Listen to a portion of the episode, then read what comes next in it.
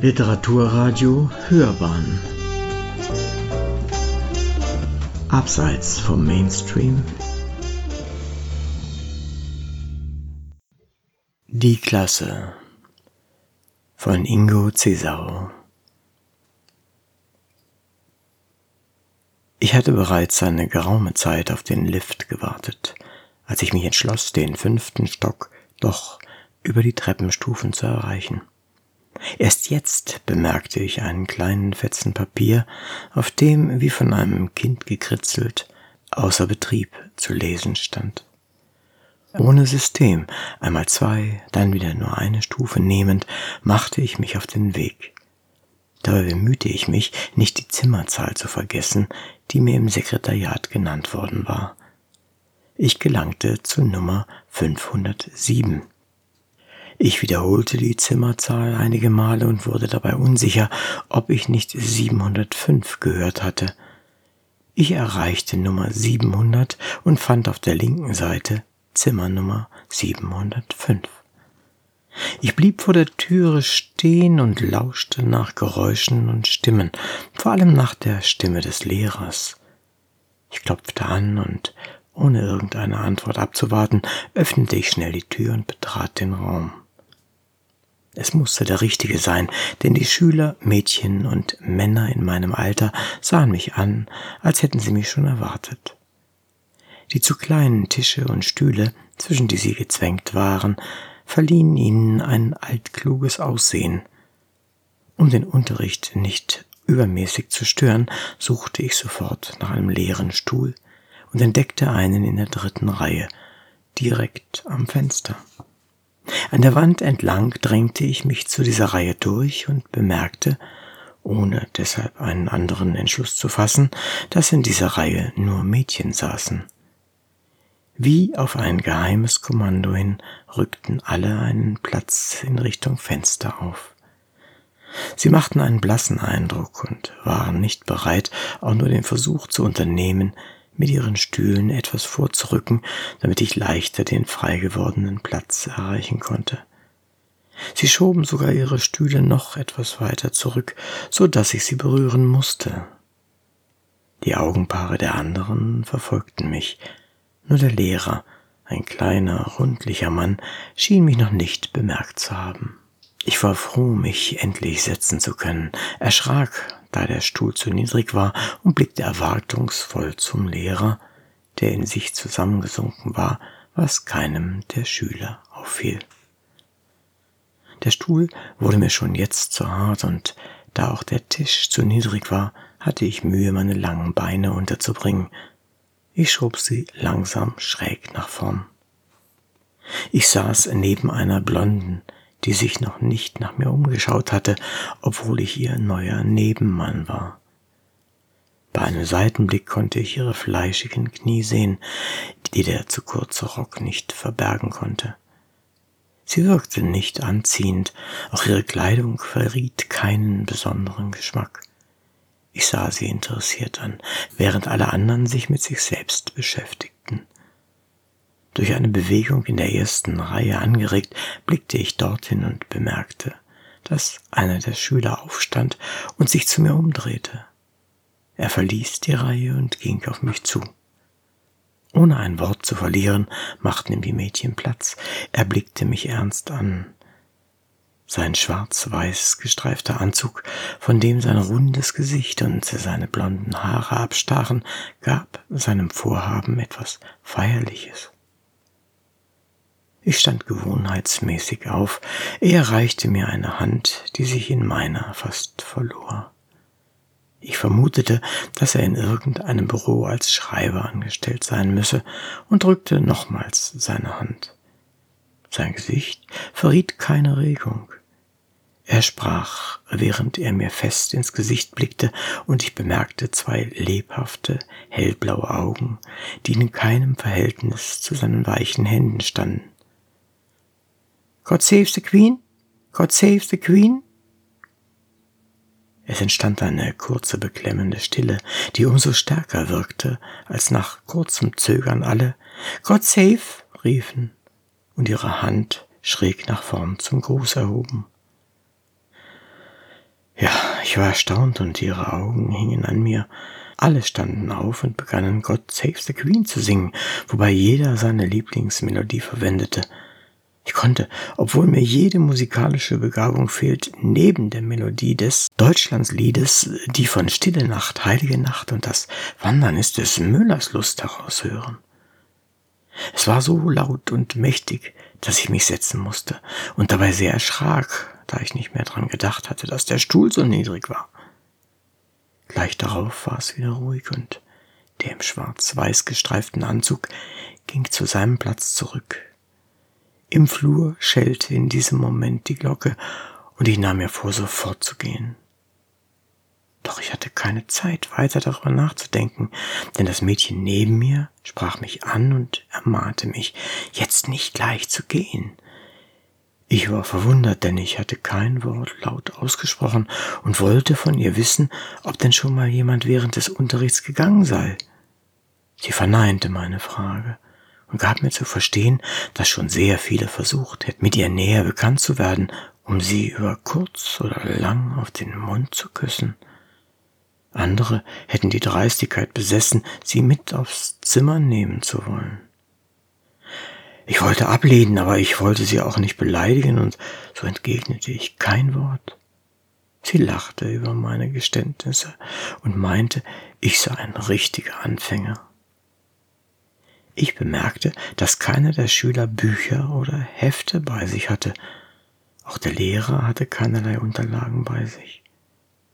Obwohl schon vor einiger Zeit die Glocke geläutet hatte, erhob sich niemand, um die Pause anzutreten. In diesem Moment richtete sich der Lehrer aus seiner Versunkenheit auf, rückte umständlich seinen Stuhl vor die Tafel, nahm den Schwamm und stieg auf den Stuhl, wobei er einen fast ängstlichen Eindruck hinterließ. Ich beobachtete diesen Vorgang sehr genau. Ich konnte mir nicht vorstellen, was er auf dem Stuhl wollte, weil die Tafel sehr sauber war und auf ihr, wenigstens von unten aus gesehen, keinerlei Kreidereste festzustellen waren. Mit großem Eifer bemühte sich der Lehrer um die Tafel, wobei ihn keiner der Schüler beachtete. Um auch die Schüler hinter mir kennenzulernen, drehte ich mich um.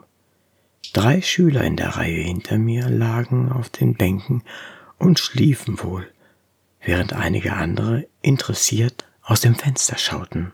Trotz größerer Anstrengungen konnte ich außer einer grau verrußten Feuermauer, die im Abstand von ungefähr eineinhalb Metern vor dem Fenster aufragte, nichts feststellen, was sie hätte interessieren können. Eben war der Lehrer wieder vom Stuhl gestiegen, als sich unerwartet die Tür öffnete und ein Mann, lang, mit einer Adlernase im rötlichen Gesicht und roten, kurz geschnittenen Haaren das Zimmer betrat. Sein Anzug passte ihm nicht, denn die weiten Hosenbeine verdeckten die Schuhe und die Jackenärmel die Hände. Immer noch an der Tür stehend, fragte er, ob man Fortschritte zu verzeichnen habe, und er ließ seinen Blick in der Klasse umherschweifen, um die Wirkung seiner Worte zu erkennen. Seine Augen blieben an mir haften. Mich anblickend fragte er jetzt nochmals sehr scharf, ob alle, dabei betonte er, alle Fortschritte gemacht hätten. Hm. Da erhob sich der Schüler mit dem gestreiften Anzug, der mich begrüßt hatte, und ging auf den Mann zu, so dass es mir schien, er sei der Lehrer und nicht jener, der vorne wieder zusammengesunken war. Er begann leise und für mich unverständlich auf den Mann einzureden, wobei sich zeitweilig das Gespräch erhitzte. So konnte ich deutlich vernehmen, dass er ihm vom Reinigen der Tafel berichtete. Der Rote schien ungläubig und wollte selbst zur Tafel gehen. Der Schüler war noch immer bestrebt, ihn verbal zu überzeugen, aber es half nichts. Der Mann ging zur Tafel, wischte mit der Handfläche darüber und nickte anerkennend mit dem Kopf, wobei immer dann sein Doppelkinn sichtbar wurde, wenn er seinen Kopf senkte. Anscheinend war jetzt die Rede von mir, denn die beiden schauten mehrmals zu mir nach hinten. Ich nahm an, dass er zu mir komme, um mit mir zu sprechen. Aber er ging nur bis zu dem ersten Mädchen außen in der Reihe, kniff sie in die Wange und berührte auch ihre Brust. Das Mädchen lachte. Es war anscheinend diese Berührung gewohnt, sie schien ihm sogar zu gefallen. Ich beschloss es, sobald ich in seine Nähe kam, ebenfalls zu berühren. In diesem Moment begannen die neben mir laut zu lachen. Alle schauten mich an, als wäre ich der Erheiterungsgrund. Auch der rothaarige Mann sah mich strafend an, wandte sich ab und verließ den Klassenraum, ohne sich um den Schüler zu kümmern, der ihn bis zu dem Mädchen begleitet hatte. Mit dem Schlagen der Tür war auch dieser Vorgang vergessen. Die Klasse war wieder unter sich. Der Lehrer stand auf, nachdem sich der Schüler gesetzt hatte, suchte umständlich nach seinem Stück gelber Kreide, bemerkte es erst nach längerem Suchen in seiner Hand und schrieb dann, ohne ein Wort zu sagen, Zahlen an die Tafel. Eins, zwei, drei. Er malte sie langsam und sehr sorgfältig. Niemand kümmerte sich um ihn und seine Zahlen, und er war bereits bei 41, als er erschöpft den Kreidestaub von seinen Händen schüttelte und auf seinem Stuhl zusammensank. Ich bemerkte, dass er sehr schwer atmete. Ein Schüler aus der zweiten Reihe, den ich bisher nicht beachtet hatte, erhob sich langsam von seinem Stuhl. Es dauerte einige Zeit, bis er sich zur Tafel durchgedrängt hatte, und dann nahm er einen Schwamm hielt ihn unter den Wasserhahn und feuchtete ihn stark an. Langsam, fast zärtlich wischte er mit großer Sorgfalt die Zahlen wieder weg. Nur eine einzige Zahl ließ er stehen, die Zahl 27. Diese Tätigkeit wurde von allen sehr beachtet. Ich konnte sogar das Aufatmen einiger Schüler hören und feststellen, dass die mit den dicken Knien neben mir sichtlich erleichtert war, als die Zahl 20 weggewischt wurde und dass der müde Schüler hinter mir bei der Nummer 17 wieder seinen Kopf auf die Arme sinken ließ. Ich wusste genau, dass die Zahl 27 meine Zahl war. Der Schüler, der plump wirkte, sein Haar lang zurückgekämmt trug und mich sehr lebhaft an einen Metzgergesellen erinnerte, gab dem Lehrer einen Stoß und zeigte ihm eben diese Zahl. Schnell stand ich auf, blickte die Überraschten scharf an, drängte mich an der dicken, der schielenden und der letzten in der Reihe vorbei und war eben im Begriff, diese zu berühren, als sie mir zuflüsterte, ich solle damit warten, bis mich die Blonde auf den Mund küssen würde. In ihrem Flüstern lag so viel Bitten, dass ich zur Tafel eilte. Niemand hinderte mich daran, mit meinem Ärmel ein, zwei, dreimal über die siebenundzwanzig zu wischen, bis man nichts mehr erkennen konnte und der gelbe Kreidestaub an meinem Ärmel hing. Ich drehte mich auffordernd zur Klasse um und erwartete ein Wort. Doch die Klasse beschäftigte sich mit sich selbst, und auch vom Lehrer konnte ich keinen Blick auffangen. Ich suchte mir ein Stück rote Kreide, schrieb damit langsam und in großen Ziffern die Nummer 22, 3 und 14 an die Tafel sah, wie die Gesichter erstarrten und bemerkte eine müde Bewegung des Lehrers, der mich nicht davon abhalten konnte. Sorgfältig, aber umständlich versuchte ich nun, den gelben Staub vom Ärmel zu klopfen. Die Gesichter waren verzerrt.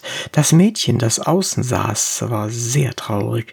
Ich wusste jetzt, dass ihre Nummer unter denen war, die ich ohne zu überlegen angeschrieben hatte die Nummer 22. Das Mädchen, das neben mir saß, verließ das Klassenzimmer. Ich wandte mich ab, ging zur Tür, trat auf den Gang und zog die Tür hinter mir zu. Sie hatte einen weichen Mund. Sie küsste mich.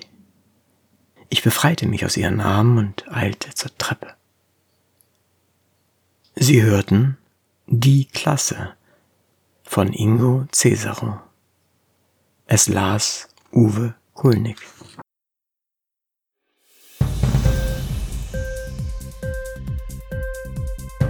Hat dir die Sendung gefallen? Literatur pur, ja, das sind wir. Natürlich auch als Podcast. Hier kannst du unsere Podcasts hören. Anchor, Spotify, Apple Podcast, iTunes, Google Podcasts, radio.de und viele andere mehr.